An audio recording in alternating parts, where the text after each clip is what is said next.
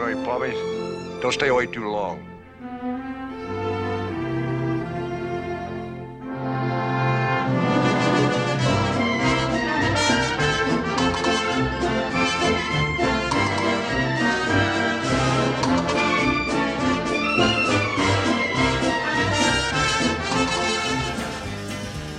Is this Pixar or is this... This Hades costume is the stinkiest costume on this brand. Babies are often very useless when you need to get things done. Take a puff. Do you fear... Damn. Bing Bong is a sus individual. All it takes is tuppence a bag. Hello and welcome. You're listening to Mouse Madness, a podcast dedicated to bracketing all things Disney. I'm Chris Bowersox. And I'm Kyle Skinner. And we are your hosts for Mouse Madness. Each episode will focus on a single Disney topic, generate a bracket, and debate our way through the madness to figure out who or what is truly the best. Follow us and play along on Twitter at Mouse Madness Pod. Send us an email at mousemadnesspodcast at gmail dot com. Or support us on Patreon by becoming a member of Jerry's Gang at patreon dot com slash mouse madness. Kyle, we are back, uh, and we are talking about one of the ghosts. One of the GOAT Disney movies. Oh, yeah. Oh, yeah. We're in our Poppins carpet bag this bracket. We are talking all things Mary Poppins. We are talking about the songs. And, Chris, you brought up a, a very great little addition last time that you kind of breezed by. But you said that some of these songs are just, especially, you, you mentioned the overture specifically, is one of the, the greatest parts of the Mary Poppins vinyl. And we both have that vinyl, and putting this thing on and just letting it run just puts into perspective of how incredible this soundtrack is, that you can just let this vinyl play and it's close to no skips. You can go ahead and plug your ears for the, the perfect nanny part uh, because you don't need to be listening to that one. But that overture with the crackle and pop of the vinyl is just so good. And I'm lucky enough to have it here at my house, as are you. And we put it on all the time here, which leads me to introducing our guest host who listens to that vinyl with me when I put it on here in the house. And if you are watching on Patreon, Jerry's Gang, you will happen to notice that the camera is off for our guest host here because we have a reveal. We have the change of all changes. We I know have what it is. someone coming in hot. Ready to guest host this Poppins bracket. It is my fiance, Nina. Nina, welcome back to the podcast. What's up? Hello.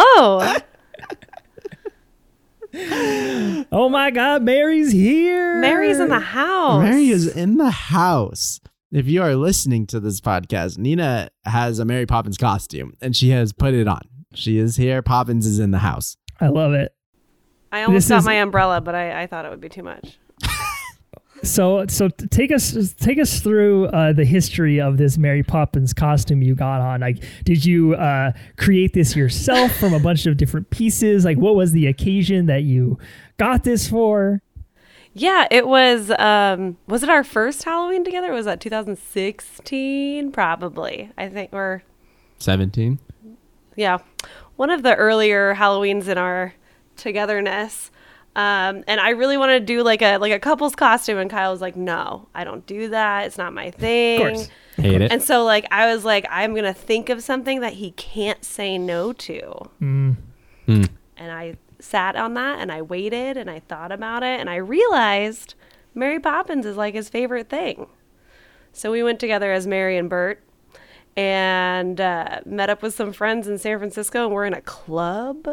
We were in a club. We had like a like a V I P section, or what? We're like a we had yeah, a bottle we had service? a table yeah. with bottle service, and every time somebody walked by me, they said, "Are you Peaky Blinders?"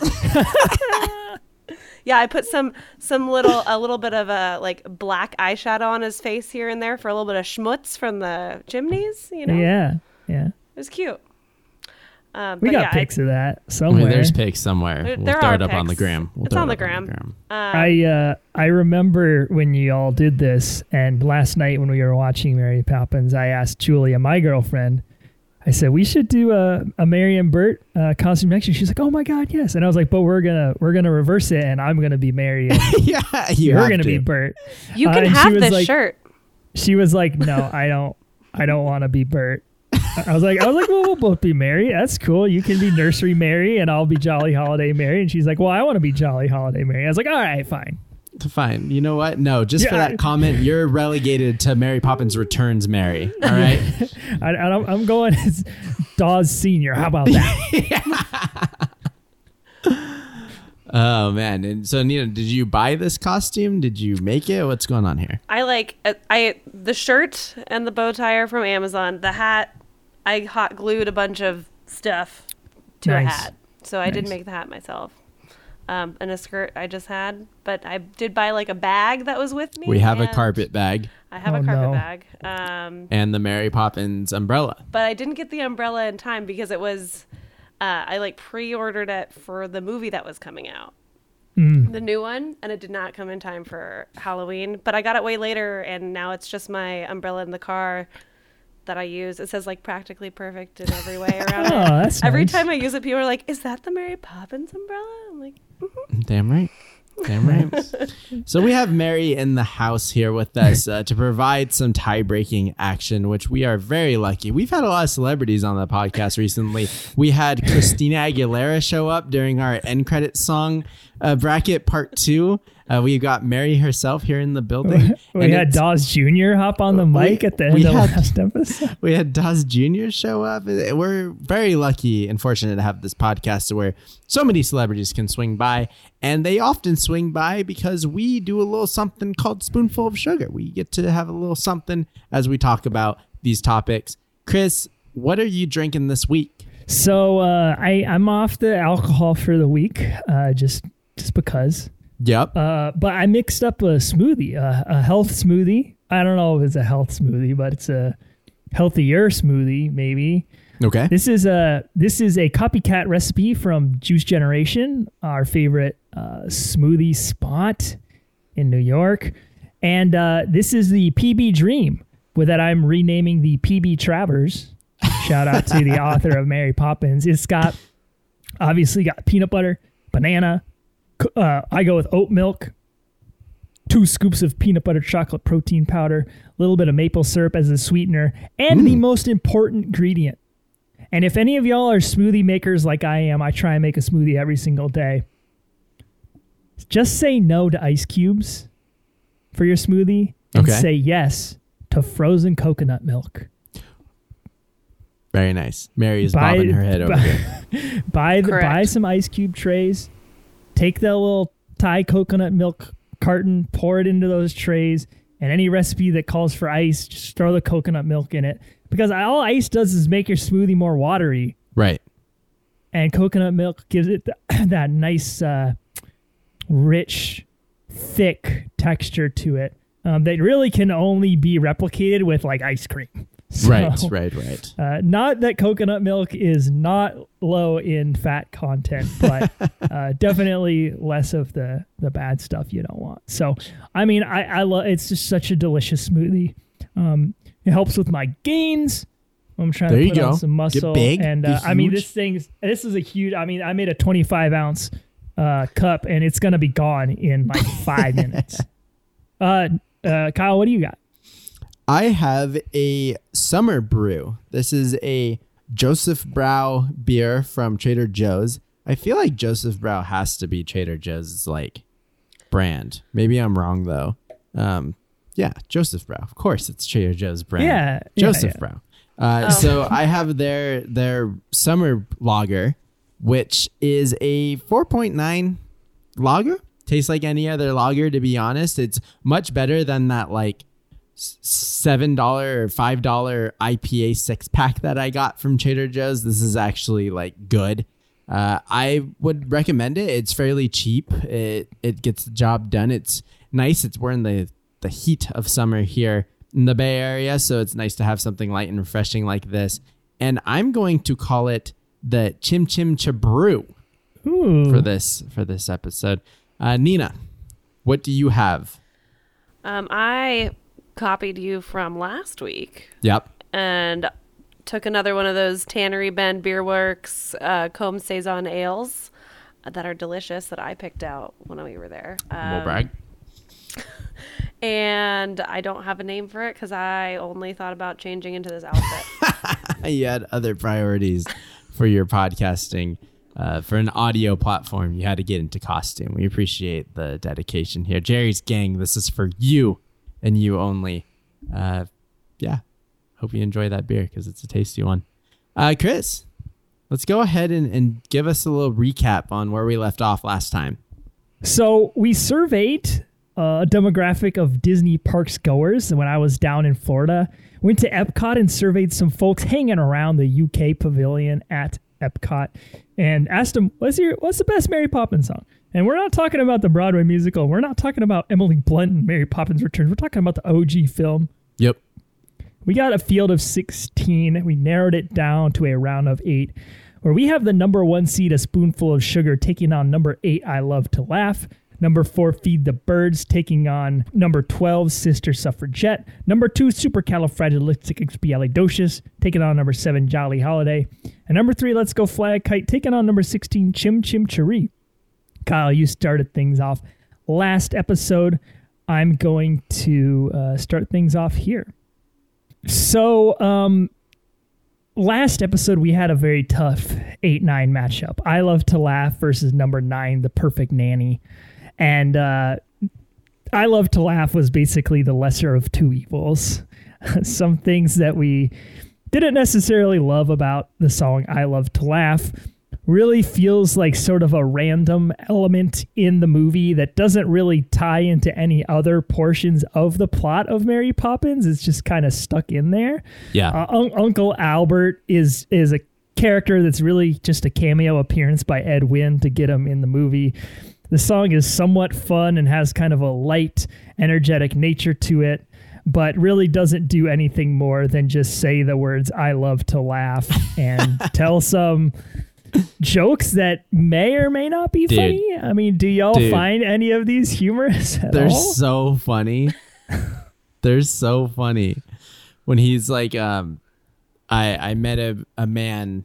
What, what's the leg one? I the, I, a, there, there was a man. I'd met a man with a wooden leg, leg named Smith. Oh, really? What's the name of his other leg? Right. Love that one a lot. You've also got. Uh, it reminds me of my brother. He's got a nice cushy job in a watch factory. In a watch factory, what does he do? He stands about all day and makes faces. It's good. It's good. You've also got. The other day when it was so cold, a friend of mine went to buy some long underwear. The shopkeeper said to him, how long do you want it? And my friend said, well, from about September to March. uh, and then really you've got and then you've got the and then you've got the bait and switch. Yesterday when the lady next door answered the bell, there was a man there, and the man said to the lady, I'm terribly sorry, I just ran over your cat. And then the man said, I'd like to replace your cat. And the lady said, that's all right with me, but how are you at catching mice? uh, and then there is, there is there is the one last one, the very, very last one that uh, Bert says, uh, it's about me granddad. And one night he had a nightmare, so scared that he chewed his pillow to bits. Next morning, I say, how do you feel, Granddad? He says, oh, not bad, just a little down in the mouth. Yeah, I always say there's nothing like a good joke. And Uncle Albert says, no, and that was nothing like a good joke. so, there, so there's all of your just hilarious side-splitting uh, You're jokes not really selling. It's about delivery Uncle. Here, and you I don't did think not it do it. I do not I, think it is. I think it is. I think a thousand percent is, especially if you're Ed Wynn.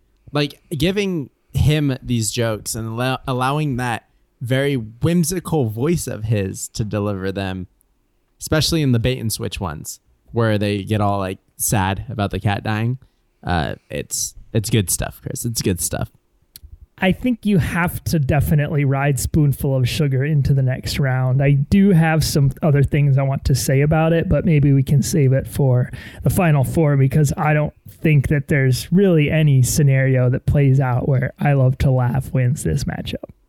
It seems like every time we do that first round. If the number one seed makes it out of that first round, there's a very good chance almost every single time that they're going to make it past whoever wins out of that eight and nine matchup. Unfortunately, the eight and nine matchup is the median. It's not any of the outliers. It's kind of the nah, the middle of the pack, anything. And so the one seed has such a clean ride almost every single time, unless we see something as being underrated at that sixteen. And that's the case here. I Love to Laugh kind of won by default because it was up against the awful kids song, uh, The Perfect Nanny, in that first round. And then it gets to go up against A Spoonful of Sugar, which is the the powerhouse one seed. And what really feels like an embodiment and a in a perfect interaction between Mary and the kids. We don't get any of the kids singing. It all comes out of them acting it out uh, in the scene. Uh, I touched upon the the animatronic bird, but we also get some really great special effect work throughout the scene with some stop motion work with the kids as they're like stacking the blocks back into place and they're snapping their fingers and the drawers are opening, putting the clothes in and closing. Uh, then the room gets a little crazy and starts almost fighting back a little bit. And Mary loses control of the magic. Adds a little fun and flavor. I think Michael gets locked up in the in like the closet or something. He can't yeah, even yeah. he can't open the door. Uh, open and close, open and close. And it's just a really fun scene that sets the stage for interactions that Mary's going to have with the kids moving forward. And you you really look forward to seeing what shenanigans they're going to get into. And now that's the film, right? You're listening and watching with the film, but the song as a whole as well is one of those quintessential Sherman Brothers, almost like marches, Spoonful of Sugar. And it reminds me almost of like, not even just a, a song that you might sing at like preschool. It's a very much like a clean up, clean up, everybody do your part sort of song. But it also reminds me of almost like a like a, a, a Boy Scouts or a Girl Scouts type of, of march that you would be singing at like a camp or something mm. like that, Spoonful of Sugar. That teaches you somewhat of a lesson as you sing it, which in this part is like, don't give up the finer things, the fun things in life for more serious ones, uh, and, and make sure that you put a little fun into your day. But it just reminds me of something like that, something that a kid can really enjoy singing because it's catchy, but then also that double meaning gives adults the joy as well. So I agree with you. Spoonful of Sugar is going to move on, even though the jokes in I Love to Laugh are phenomenal. Ed Wynn is a legend. He's the GOAT. He is uh, all greatness. Uh, they really shoehorned him in for this cameo, but it's better than what they did with Meryl Streep in the Mary Poppins Returns. So uh, thanks, I Love to Laugh, but you're going home. Nina, do you agree? I do. I definitely agree. Definitely. Cool. All right. Thank you so much. Next matchup, we have the number four, Feed the Birds, versus number twelve, Sister Suffragette. Uh, Feed the Birds talked about it last time, talked about it all the time on this podcast. So I'll focus a little bit more on Sister Suffragette. Chris, you had said that Sister Suffragette to you may not be so much of an easy listen because the vocals are a little bit shrill in it. Yeah, true. And And to me, I like that a little bit in this song. I like that she's not this world-class singer. She she is the everyday person. She's the everyday woman who is fighting for the rights of other women. And she comes home to the with her the march that maybe she was singing out on the streets with her sisters. And she's trying to hit these notes. But what I love about it a lot is... is the harmonies that she forces the the maid into with her as well.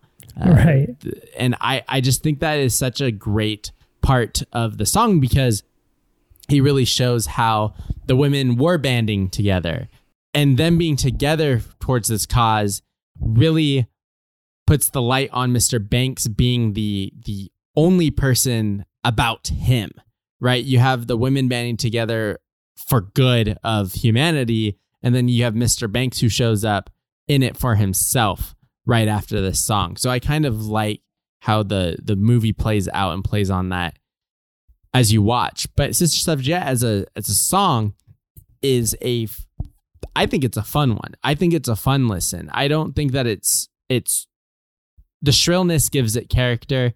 it's not too long where you feel like the song is trying. I think it is what yeah, it sure. is, and and that's that's pointed in the song. But it's up against Feed the Birds, unfortunately, which is a beautiful song. And so when you put something up that is this this march against something as beautiful as Feed the Birds, and when you point out how shrill the voices are, and while that d- adds character for me, if I have to choose what I'm listening to when these two are matched up, both from a uh, from the film perspective, from a messaging perspective, it just... It just is a, a more complete song. So I'm going to go Feed the Birds, but I admire and I I really think that Sister Suffragette in the catalog of Mary Poppins is often slept on. One, because it happened so early. Two, because it's not one of those iconic songs and it's kind of skipped through really fast. Uh, but three, I think others, maybe like you, find the voice a little shrill when you compare it to something like Julie Andrews, who takes over the rest of the film.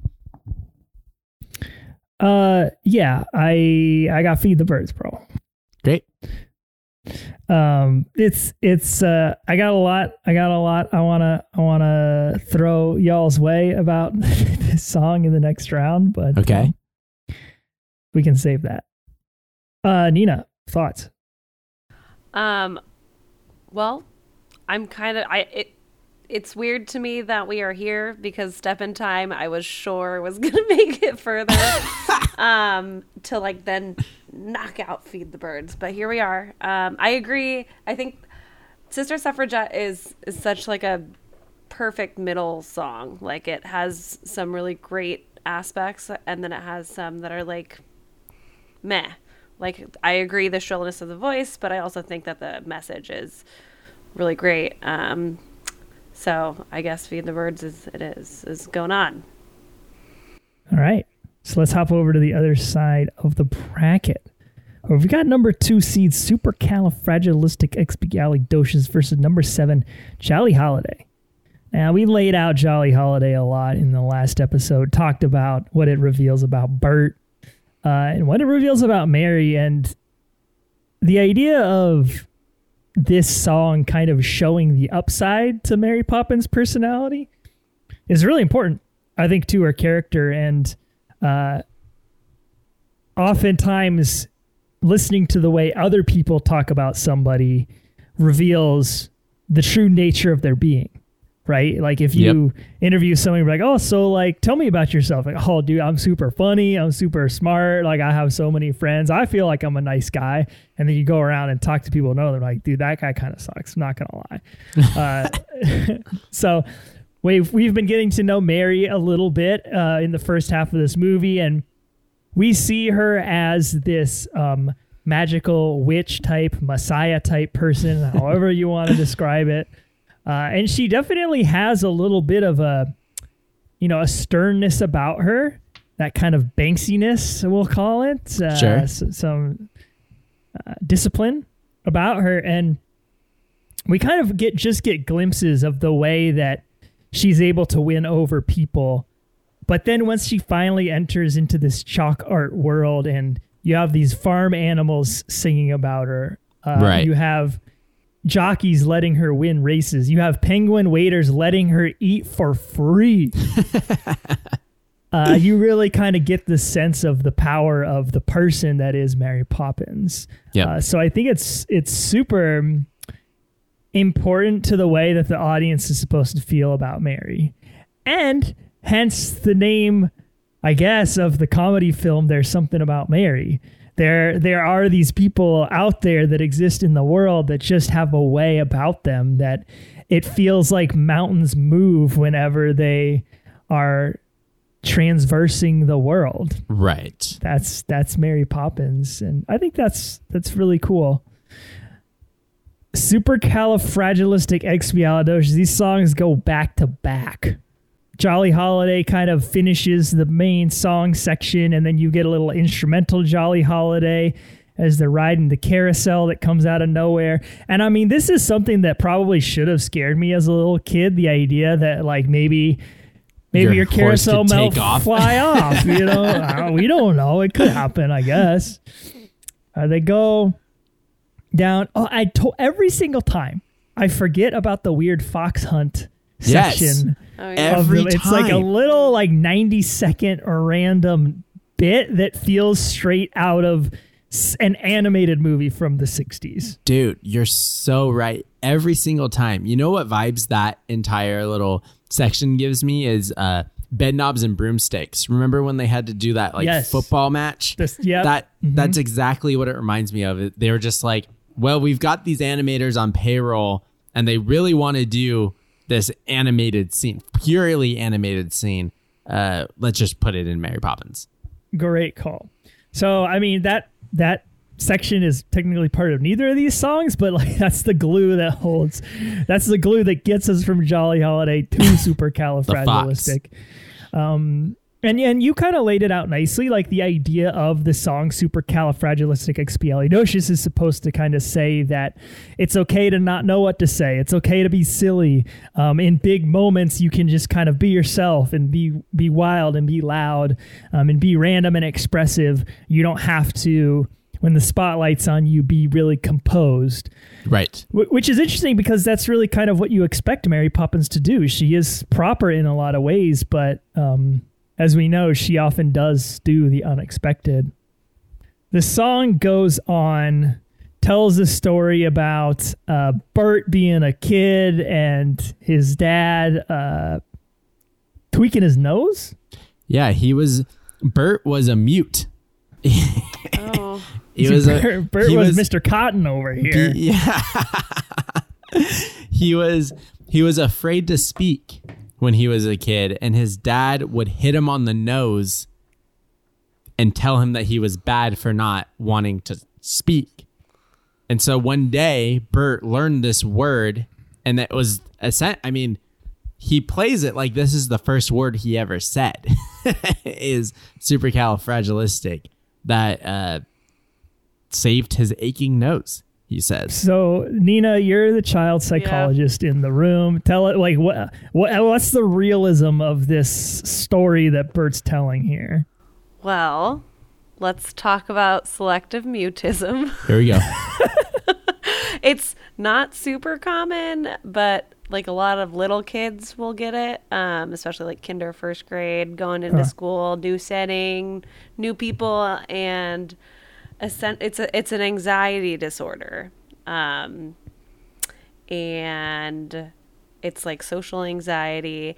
And what his dad was doing was not what you do to kids with anxiety who are too scared to talk. Um, you're supposed to like treat kids who have selective mutism as if they like physically cannot talk. Okay. So what his dad was doing was not nice. It was not, not helping the situation. Less than ideal. But I didn't realize that part of that song. So it's very it's interesting. The very first first instance of Supercali we yeah, get is Bert being like, mm-hmm. "Hi, this song is so funny. Uh, I was really anxious and my dad beat me for it." Supercalifragilisticexpialidocious. Oh, yeah, it kind of makes a dark turn on this song, but it sounds like that cured his uh, selective mutism. It also got our boy laid at the very end of this song. Yeah, oh, so yeah, not Bert, but the cartoon boy. Speaking cartoon of boy. that, the the guy who Robbie Skinner played in a children's musical. Um, I mean, they're in a band. They're all in the same band, right? Yeah, like the Pearly Band. It happens, you know, look no further than the mamas and the papas. Like sure. Stuff happens between bandmates. It's just, right. It is what it is. You're on the road. There's, there's alcohol, there's drugs, there's high emotions, there's yep. high energy, and so, some things happen. And yeah. in this situation, apparently this band was on the road, and Mister was he maybe like a banjo player or something, and the the woman was a percussionist, and she was using his head to bang that tambourine. Right. And he's like, uh, dude, I I said super Cali to my girl, and now she's my wife. oh. I, secu- I secured the bag. If this was... Um, sealed the deal with uh, super Cali. If this was twenty thirteen, uh, we could make a, a vine of this where he says that, and now my, my girl's my wife. And the frame would freeze, and those deal with it glasses would land on his face.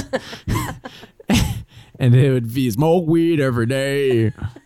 But then she then she hits him over the head. Yeah, she, she's she like, "Don't like tell him my she, business." She didn't like that he said that. The band didn't know that. Apparently not. You've also got some choreo that yeah. goes pretty hard. I'm not gonna lie, that that Bert and that Mary little, it's yes. uh, it's pretty dang good. It's good, especially it's, when, when they've got those props, that umbrella, that cane. Yeah, uh, to to do a, do a little heel clicking, a little. Um, I don't know what you call this move, you know, when you bring it up towards your face and it's like you're doing a hoedown type situation. Right. But I love it. I love it. It's good. Um, like I said, very bright, very high energy, very upbeat. Feels like a natural climax to the first act, which it is in the Broadway production. Yep. It's tough because on the one hand, you've got Supercalifragilistic that reveals a bit about the theme of Mary Poppins, and that is sort of trying to break out of the gray that is life, um, bring out the color. And then you've got Jolly Holiday, which is which is just a love letter to Mary Poppins the woman. Right. And uh, I, I said it on the best Disney playlist episode, Mary Poppins is fire. She She's, even got cartoons falling in love with her. Bye. And uh, I just, I can't, I, ah, man. She's just, she's banging. Yep. I would swipe right on Mary Poppins for sure. So I'm going to have to go with Jolly Holiday just for the thirst trap that is the sequence there. Dang. Yeah, I really love Jolly Holiday because I love how it begins with Bert singing. And it's almost like a conversation between the two of them. It's almost like uh, Bert is trying to throw down the Mac and she's like, "Oh, Bert, stop." And he's he's wooing her. But the song is performed in such a way that it, it's such a brain tickle. It's beautiful. Uh, and then you have so many different parts of the of Jolly Holiday. It doesn't stay consistently just this almost like a a waltz of sorts. It picks up yep. into a faster dance number. It has this very lovely orchestral instrumental part. Uh, it, it's a very, very solid song. Super Cali. There's, there's just something about this song though, where it just feels like everything that, that Mary is, which it like Jolly Holiday is saying that m- Mary is supercalifragilistic. Like it, it's a word that it, you, no matter what you want to say, you can say it. Mister Banks probably thinks that Mary is supercali before he realizes what she's doing. Right? He he can use that word to mean that she sucks, that she's she's ruining his family. Uh, the little the little vignettes of stories to to wrap into it is a phenomenal way of moving this plot along. Like this is this is a way that Broadway does it, where you can give background context to the surrounding characters, to our main character through song. And it's great that like Mary is making up this this word or telling you that this word exists and that you can use it. And then you have these little anecdotes, these little pieces of evidence as to how people have used it in the past. So Bert used it to overcome his anxiety. He used it because it's such a silly word that he was able to break this selective mute that he was going through. And then the dude used it to to hook up with his bandmate, who's now his wife. And even Mary used it. Uh, Mary says that she tra- or she She says that he traveled all around the world because I think that Mary likes to preserve the legend of herself. She's never really going to talk about herself and her experiences. Uh, she she wants to always be unpredictable, right? You never want to know Mary's move. Mary is always ne- Mary never lets you know her next move. And so she's never going to talk about herself like these other folks are, but she tells the story of a guy who went around the world and he used to use this word. And when he would use this word, uh, they would take, he, people would take him out to tea. Uh, so he would be able to travel the world without speaking the same language as people, but people would understand it and accommodate him. Uh, it is it, it's powerful, just like Mary is. And that's what leads me to think that I need to move on Supercali here. I think that this word doubles as a catch-all for any scenario, lets you know that life is not that serious. You can make things up, you can be creative, and it's it's going to be okay, but also carries the power that is Mary within the word.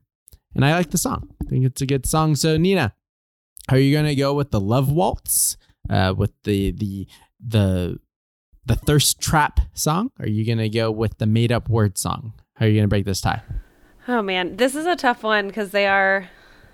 I like the whole concept of like Jolly Holiday setting up who Mary is and then Supercali giving you the word to describe her. Like, I think that's a fun mm. continuum of songs. Um, they're both so fun and they're both so great. Supercali is used in so much of uh, Disney's uh, marketing and stuff. You see it everywhere. It's the probably the first song people are going to name when they think about Mary Poppins. Um, but I'm going to go with which one makes me feel happier. And I'm a romantic at heart. And Jolly Holiday is just oh. such a great song. Let's go, baby. Let's go. Jolly Holiday. Hey, all right. I love her. I love her, man. I love that woman, Mary Poppins. All right. She's the best. Let's move on to this last Elite Eight matchup. It is the number three, Let's Go Fly a Kite, versus number six, Chim Chim Cheree. Uh, I think that this is the Chim Chim Cheree matchup here. I think that Chim Chim Cheree has to move on past Let's Go Fly a Kite. I think that it Let's Go Fly a Kite is a great bow on top of the film, but Chim Chim Cheree helps to kind of continue the legend and the myth that is Bert. Uh, it lends its hand to talk about the luck that chimney sweeps bring, like I brought in or that I dove into last time. It also kind of shows that Bert isn't just chaos, that he also often has a method to his madness and that he appreciates the finer things. He he's not kind of just winging it. He often has a reason, a rhyme and a reason for what he does. And he is the conscience of this film. Mary is the here's what's right and wrong and here's how life should be lived. And Bert interprets that for those who don't get it on the fly. He's the child interpreter for Mary. He has to break down for Mister Banks exactly what Mister Banks has been missing out on. Uh, and he he's just an intellectual, even though he's kind of portrayed and viewed to the audience as this maybe s- simpler character or just a funny man or just the sidekick. But he he has some levels, and you get that in Chim Chim Cheree. When he and the kids approach the chimney before they go up the chimney onto the rooftops, uh, Bert has that kind of slow breakdown moment where he's talking about being on the rooftops of London as the sun is setting and as the sun is rising, and how that is just such a a incredible feeling and a once in a lifetime and a not a once in a lifetime, but a special place to be in the city of London, because not everybody gets to have that access. Uh, I really like that about him. He's not just thinking, you know, on to the next hustle. He sits in the moment and really lives in it. And you have that slow down in Chim Chim Cheree. What's interesting about this song, and I'm so glad that they didn't do this in the on the soundtrack, is that this song in the film is separated by like ten minutes of other things than Chim Chim Cheree. Like yes, he, yes. like Bert does the on the rooftops of London. Cool, what a sight! And then it's an entire different part of the film. The kids get sucked up the chimney. They go walking across the rooftops. Uh, Mary, uh, Bert wants to show them the sunset. So Mary builds a smoke staircase up to the top of a tower. Nina just whispered "witch" into the microphone. uh, yeah, sure. They watch the sunset. They then get brought back down in a cloud of smoke. And that's when uh, Mary chimes in to the Chim Chim Cheree part of this song, where she has her own little verse about how great and lucky it is to have a job, but also prioritize life in it. And it's the juxtaposition between Mister Banks, who has a job and misses out on life, and Bert, who has this chimney sweep job to live his life. Yeah. And I really like that. I like that a lot, especially in today's society. No, I mean, yeah, at the it, it's Chim Chim Tree. Like, abs- absolutely. It's moving on. Number six. So I um I want to talk about the way this movie ends. And okay. I often forget the ending of this movie because, you know, I remember Let's Go Fly a Kite, and they sing this song, and George fixes the kite, which is a huge moment for him. And that kite is symbolic for his relationship with the children. He, he fixed it. He tore it up at the beginning and he fixed it at the end. Um, and beyond that, he used his tuppence. He used the money right. that was going to go towards the bank, was going to go towards the birds, and he used it to buy the kite, uh, which is just the perfect sort of analogy for the family dynamic. And I just love that. And so I forget that the actual final moment of this movie is Mary walking out of the house and the umbrella stick starts talking to her. Yeah. And is like, you're, you're sad. You're a sad girl right now, huh? And she's like, she's like, nope, I am Shut never up. sad. You better never say that to me ever again. You're going, you're going to be a pile of sticks when I'm done with you. And then the parents like, they love their parents more than you, huh? And you don't like that. And she's like, I don't care. Mm-mm. Don't care at all. Uh-huh. And it's like clear that she does care. And right. then she flies away on the umbrella. And it's sort of like a weird thing that you leave Mary with, where is she like trying to be a mom? Like, was she trying to like kidnap the kids and like make them her own? Or... Like I is, and then she, she waves to Bert, and Bert's like, oh, don't, don't be so long, Mary Poppins. And it's like, so is, is that supposed to hint at like Bert is daddy and like mm. Mary is mommy? Mm. And cause that's the end of the movie right there. It, right. it ends with a, a weird comment about how Mary is alone, but she gives Bert like a wink and a smile. Right. She said, end. uh, Don't worry, I'll be back. And when I'm back, I'm going to be visiting Daddy Lynn very soon. Give me about forty-five years and I'm going to see Daddy Please, Lynn. God, no. My theory is that Bert is also some kind of like wizard.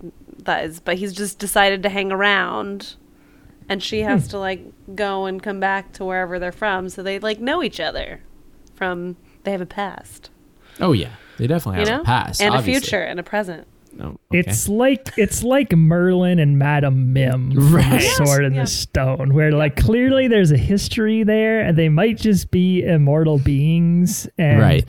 they just cross paths once in a while and do whatever immortal beings do together when they meet in the flesh once in a while. And uh, but yeah, the reference to her like not having children of her own was is kind of strange. Yeah. Um, that is sort of the tale of the song Let's Go Fly a Kite. Um I think I think for me it's gotta be Let's Go Fly a Kite. Whoa. The inclusion of Dawes Junior saying, "You're a partner at the bank again, bro." is kind of weird, but like I said, the the idea that the kite is the physical manifestation of the relationship that has been fixed, it's the completion of the George Banks arc. That's just, that's such an important aspect of this movie. And really, as I said at the beginning of last episode, what I think about when I think about Mary Poppins is it's the growth of George Banks and getting his family back. Yeah. So, so yeah, I'm going with Let's Go Fly a Kite, which means Nina's breaking the tie here. Well, I know my answer, but I, I don't have a great reason. Um, because I agree. Let's Go Fly a Kite is super important to the movie. It, it's a great song. I just love Bert so much. And Chim Chim Cheree is so much fun. Um, and I could listen to it over and over and over and over and over again versus Let's Go Fly a Kite. Like one time I'm like, all right, we're good. Don't need to hear it again for a while. Um, so for me, it's Chim Chim Cheree. Wow. All right. Chim Chim Cheree moves on to the final four to face Jolly Holiday. What a matchup. What a matchup. But first, we have an absolutely incredible matchup between the number one seed, A Spoonful Ooh-wee. Of Sugar, and number four, Feed the Birds. Ooh-wee. Here we to go. To see which one will go to the finals. And I have a lot to say Let's go. About both of these songs. Let's start with uh, Spoonful of Sugar. Why don't we? Okay. Um, Jolly Holiday, super important to completing our kind of picture of, of who Mary is, but A Spoonful of Sugar is is our intro statement to this character. Right. And and she's such a unique leading lady because when we think about leading women in Disney films, what do we think about? Princesses. Not a trick question. Princess. Right? Princess, especially up to this point in Disney history. Uh, that's that's pretty much all that it was. Right. And so Mary, I feel like, is at the middle of this Venn diagram that is princess and pirate. Mm. At the middle is Mary Poppins. Yeah, yeah, yeah. And in A Spoonful of Sugar, all of that comes out. Mm. She has this grace about her. As she's like moving through the nursery, you know, she's got the, does the princess things with her hands up here and her hands out here. And yeah. she's kind of twirling about like, like she's dancing around while she's doing this cleanup thing and singing this song. Uh, but she's also kind of, she's got her skirt up and you can see, uh, she's not wearing boots, but they're like, um, I don't know what those shoes are called. They're like little, are they little Victor- boots? They're, they're like little Victorian shoes, aren't they? It, Something like that. Yeah. Definitely not like animated Disney princess shoes that are a size one and like a glass slipper, you know? Right, right, right, right. Um, and she's stomping around. It's like she's, so she's doing this, these kind of graceful movements with her upper body. And then she's stomping around on the floor with her lower body. She's like, get you a woman who can do both. She showed us. She does the thing with the bird. You know, she's got a little Snow White in her maybe, uh-huh. I guess. Uh, yeah, I, I, I love the history with the robin. Uh, it's a pretty ratchet looking bird. I'm not going to lie. Yes, it doesn't is. Look great. But the, uh, the, the whistle verse, you've got, I'm sorry. The, the, the Mary Poppins verse in Jolly Holiday is great, but the only thing that tops it is the whistle verse in Spoonful of Sugar. Yes. Oh man. It's, it's so good. Oh, yeah. So then she ends up in front of this mirror. Ah. And this this absolutely blew my mind. It's so good. When I good, was like dude. eight years old.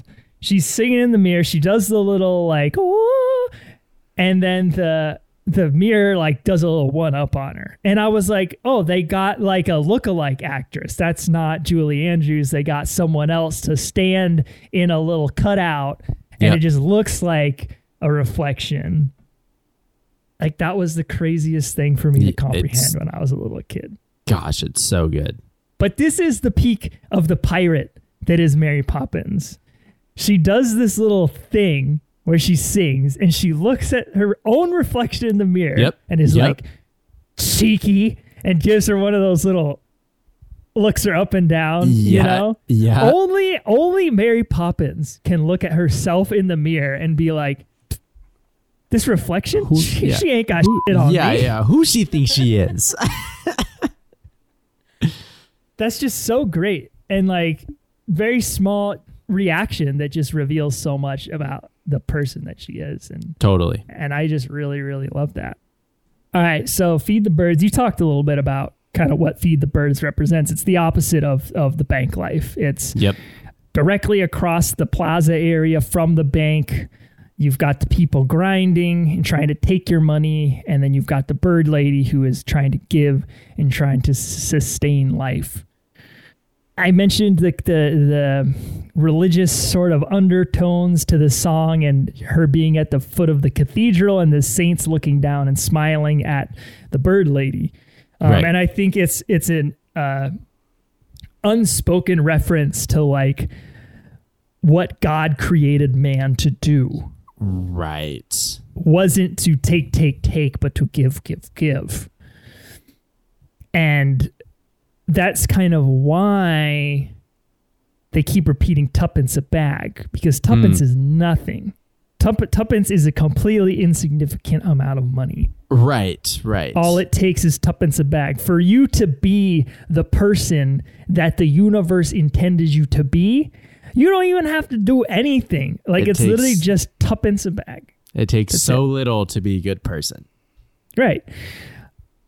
The the the bird imagery comes up a lot throughout this movie, and it's kind of hard to tie it all together and decode what exactly it means, but it's interesting that when Mary is singing this song to the children, there's a very sort of ethereal visual sequence that goes along with it. And the bird yes. lady is kind of in this very foggy, beautiful haze. It's very angelic. And the birds are doves. They're white and they're beautiful. And they're flocking about as they're coming to the bird lady. You go, wow, that is just so beautiful. All of these creatures coming to her. And then you shift to them pulling up to the banks, and it's a bunch of like nasty rat pigeons. Yeah. And the bird lady looks less like an angel and more like the woman from Home Alone who's like covered in dookie all the time. Right. And so like that's an intentional decision, obviously. Like you have this experience of feeding the birds. It's the exact same experience, but Mary can see it as this this beautiful, joyous occasion where George can look at it and see it as dirty and crass and something we definitely don't want to do. Mm, yes. um, it's really just a matter of perspective. I I think I think that the birds are a metaphor for the children. Hmm. That's what I think that it is.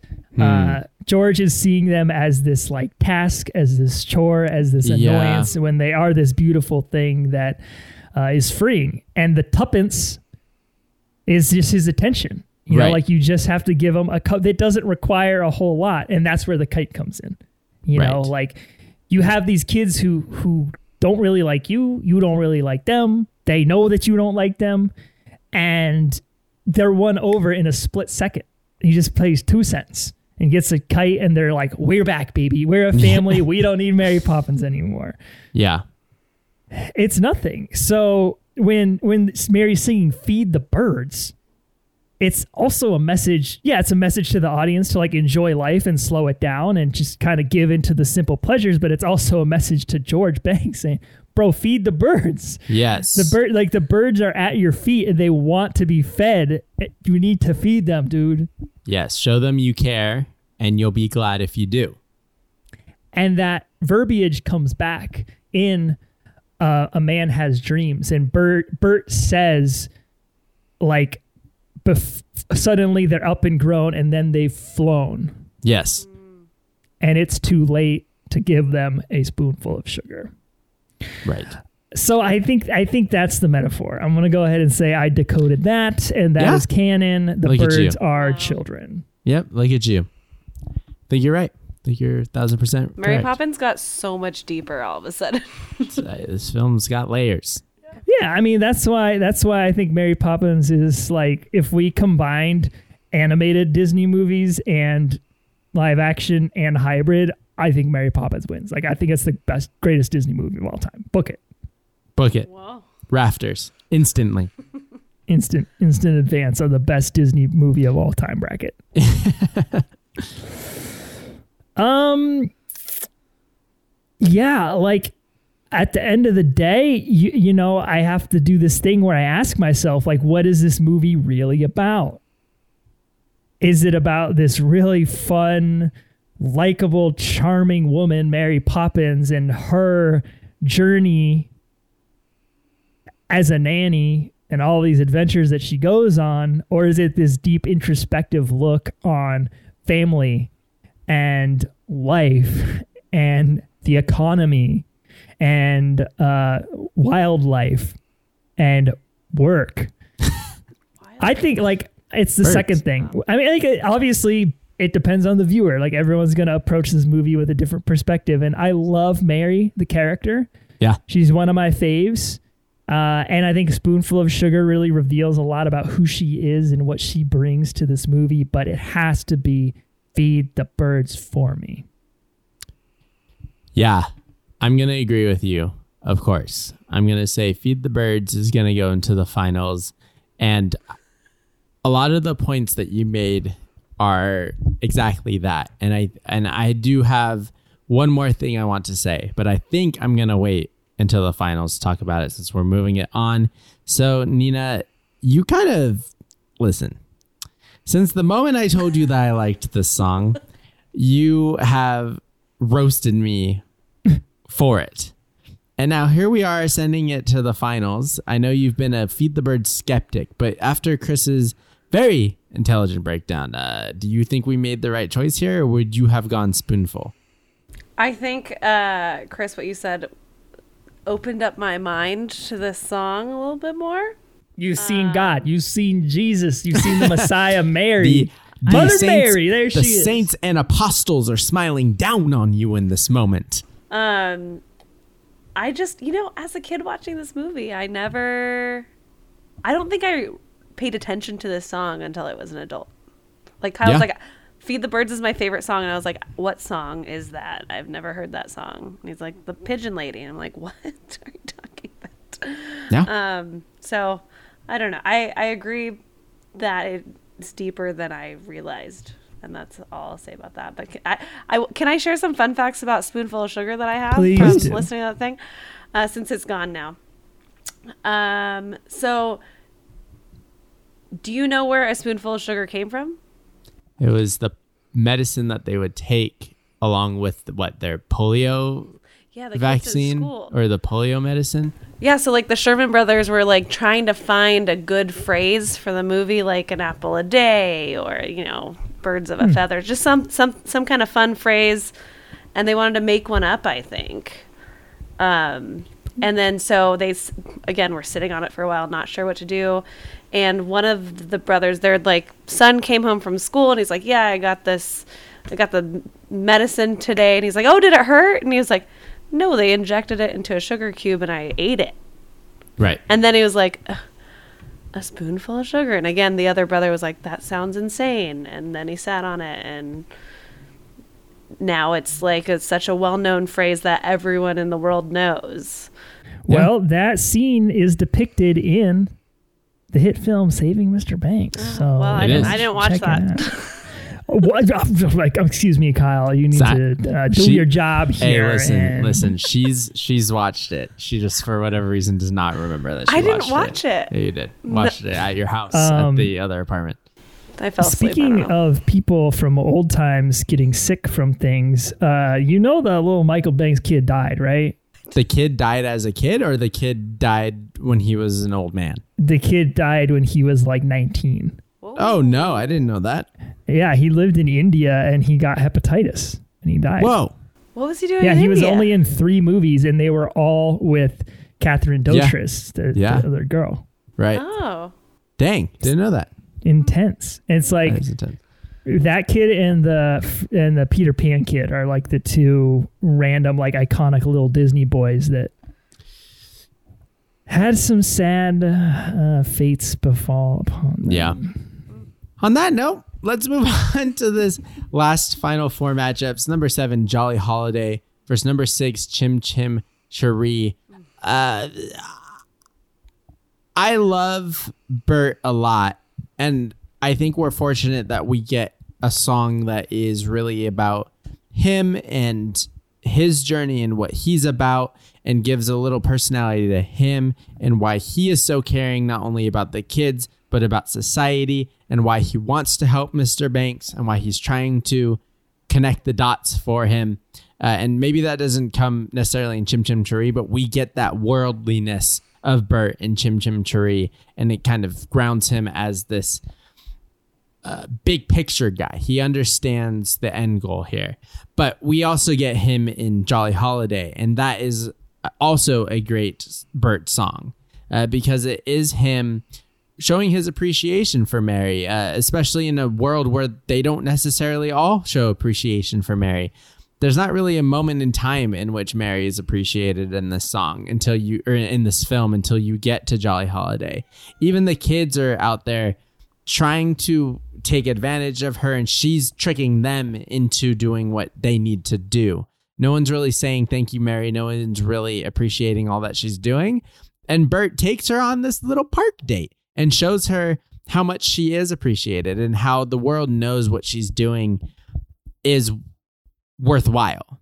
It is important. And they they serenade her, and the world kind of revolves around Mary in this painting of of theirs. So I think that's really important to the Mary character, as I said last time, kind of humanizing her past the point of just manipulation. She's not just out here tricking kids and tricking adults.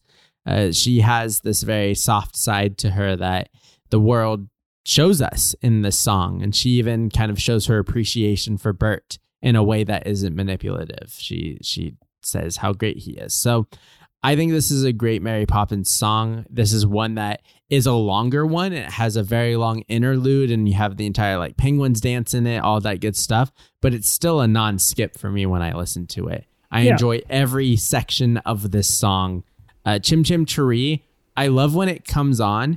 I love Bert's little slowdown. I love basically everything about it, but it's up against Jolly Holiday, and I don't think that Chim Chim Cheree has the power or the chimney sweep good luck to take down that powerhouse of a duet that we get. Yeah, Jolly Holiday is everything that is the colorful version of Mary Poppins. You know, it's this hybrid movie that is at times so dark and slow and at times so bright and fast. And Jolly Holiday is is a walk through that colorful, colorful land and colorful emotion, really. Sure. So I love it. I'm agreeing. I'm sending Jolly Holiday to the finals. Uh, Chim Chim Cheree, down it goes finally for me. Uh, Nina, would you have made th- that decision as well? Yeah, I think so too. Um, I think these two songs are arguably my two favorite, I think. Um, huh. Like thinking, this is the first time I've ever thought about what's my my favorite Mary Poppins song. I think I think those two would, would be one and two, and I would put Jolly Holiday first. Awesome. All right. Awesome. All right, that takes us to the final matchup. Well, this is a very solid finals. Number four, Feed the Birds versus number seven, Jolly Holiday. I'm I'm thinking I'm liking this matchup a lot. Yeah. Uh, you've got something from the slower, sadder, deeper stuff, and you've got something that is honestly really fun, that has a lot of character behind it and a lot of relationship building behind it and world building behind it too. Uh, so it's really cool to see these songs go head to head in the finals. I think if I'm looking for a, a fun Bay Bridge song, I'm going with Jolly Holiday for sure. Um, I do love all of the different uh, sections that are in here. Uh, love the farm animals. Uh, the daffodils are smiling at the dog. Oink, oink. Yeah. Um, ooh, Mary makes the sunshine rise. Wow, very good. Yeah, it's it's just a fun song. Uh, you've got some, like we said, just great lyrics from Julie Andrews. You talked about the waltz section being in there as well. Just so dynamic uh, and and so interesting, and it really keeps your attention. It's such a fun part of the movie. Uh, Feed the Birds, unfortunately, like Nina said, semi-easy to forget uh, moment in the movie. Yeah. Um, and and I I honestly I do agree with that, but it has to come down to like, how do you think about Mary Poppins, and like, what do you think of when you think of the character Mary and the movie Mary Poppins? Like, is she this zany, crazy witch lady who's like a mix, Miss Frizzle, taking everyone on colorful adventures? Or is she this like really deep introspective person who's trying to fix a crisis that a family's going through, you know? Right. She's very smart and calculated. Um, I, I really like that version of Mary, and we've talked about the, the kind of psychology she uses to get people to think the way that she wants them to get. She knows what's going to happen. Yeah. She knows exactly how it's going to go down. She know what she's, she understands the assignment. She's Jesus. She knows what's going to happen. She's Christ. She's eternal. Um, Which? And and I can't remember exactly when the Feed the Birds section happens. It's another like bedtime scene. It's yep. right after uh, a British bank. And right. it's when they go, she goes up to the murder nursery and she's like, "You're going to work with Daddy tomorrow." And they're like, "Are you sure about that?" Because right. he generally doesn't want us to do things with him. And then she just breaks it down into a little Feed the Birds to, it's kind of another lullaby. Yep. So I don't know. It feels sort of out, out of place, but it is just such an important kind of statement that articulates what this movie is, is trying to say about life and family. It's beautiful, fast. It's beautiful, slow. It's beautiful, instrumental. It's beautiful with words. Yeah, I like Jolly Holiday a lot, but I am going to go with Feed the Birds. And uh, it's one of those things where I, I was hoping for maybe a different uh, outcome other than the obvious uh, for us for this bracket, but it just, it has to be. Yeah, it it has to be Feed the Birds. Sorry, Nina. It has to be. It's Mary Pop- How are we wrong? Mary Poppins is a film about this witch lady coming down and fixing this family.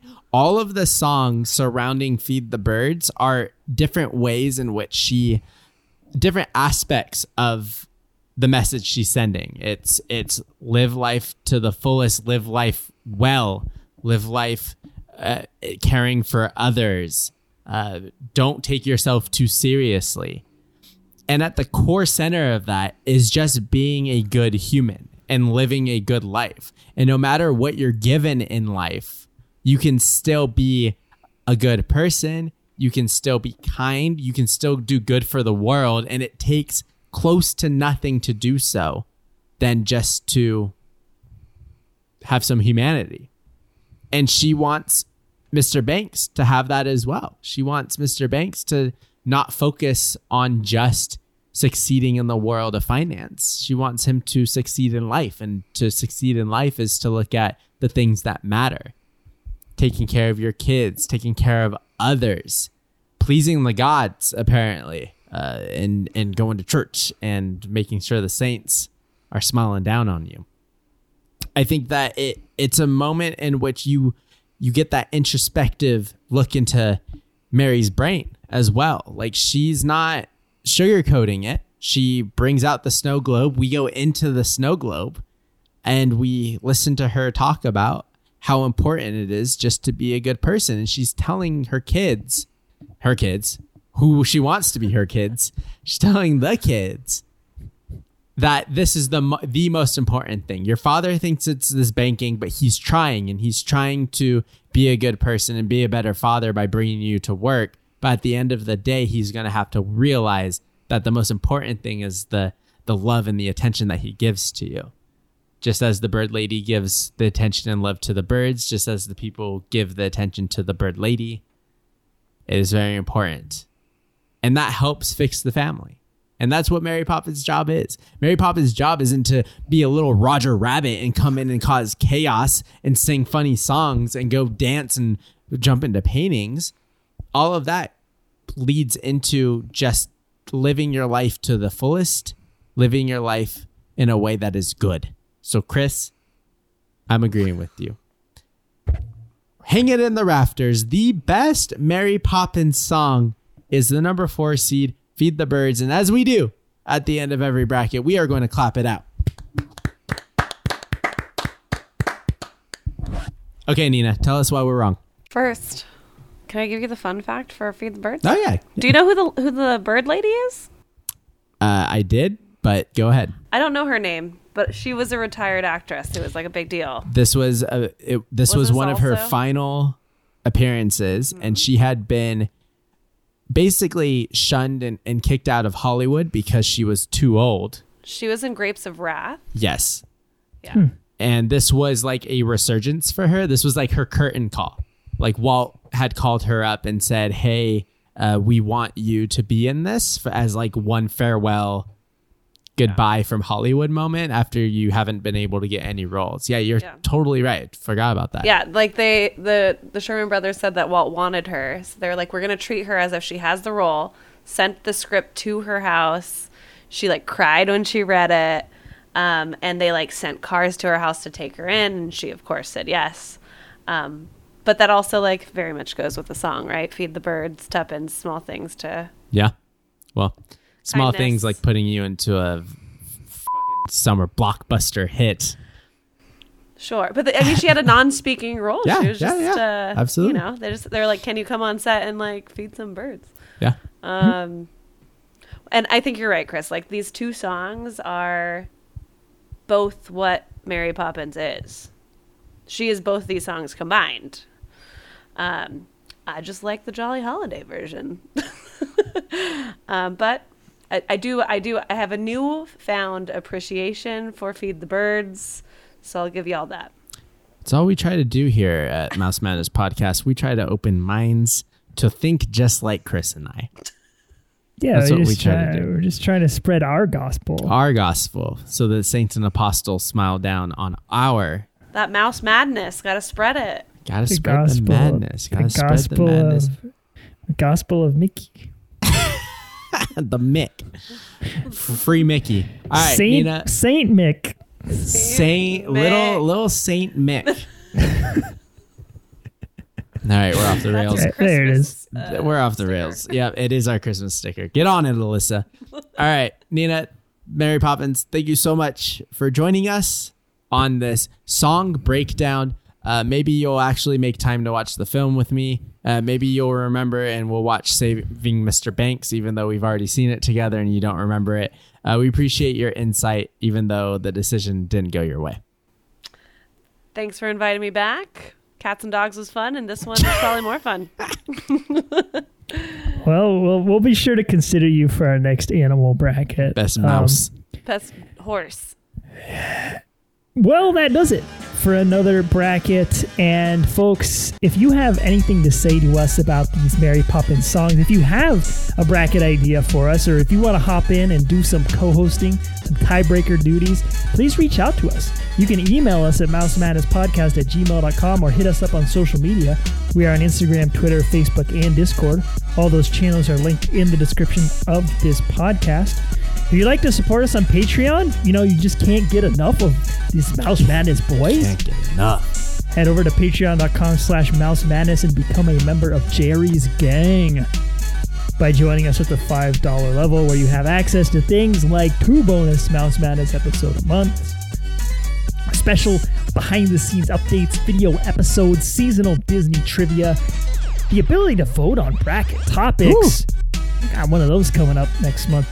And, uh, and yeah, it's a great time. So, just want to say, folks, with another episode done, well done, sister suffragettes.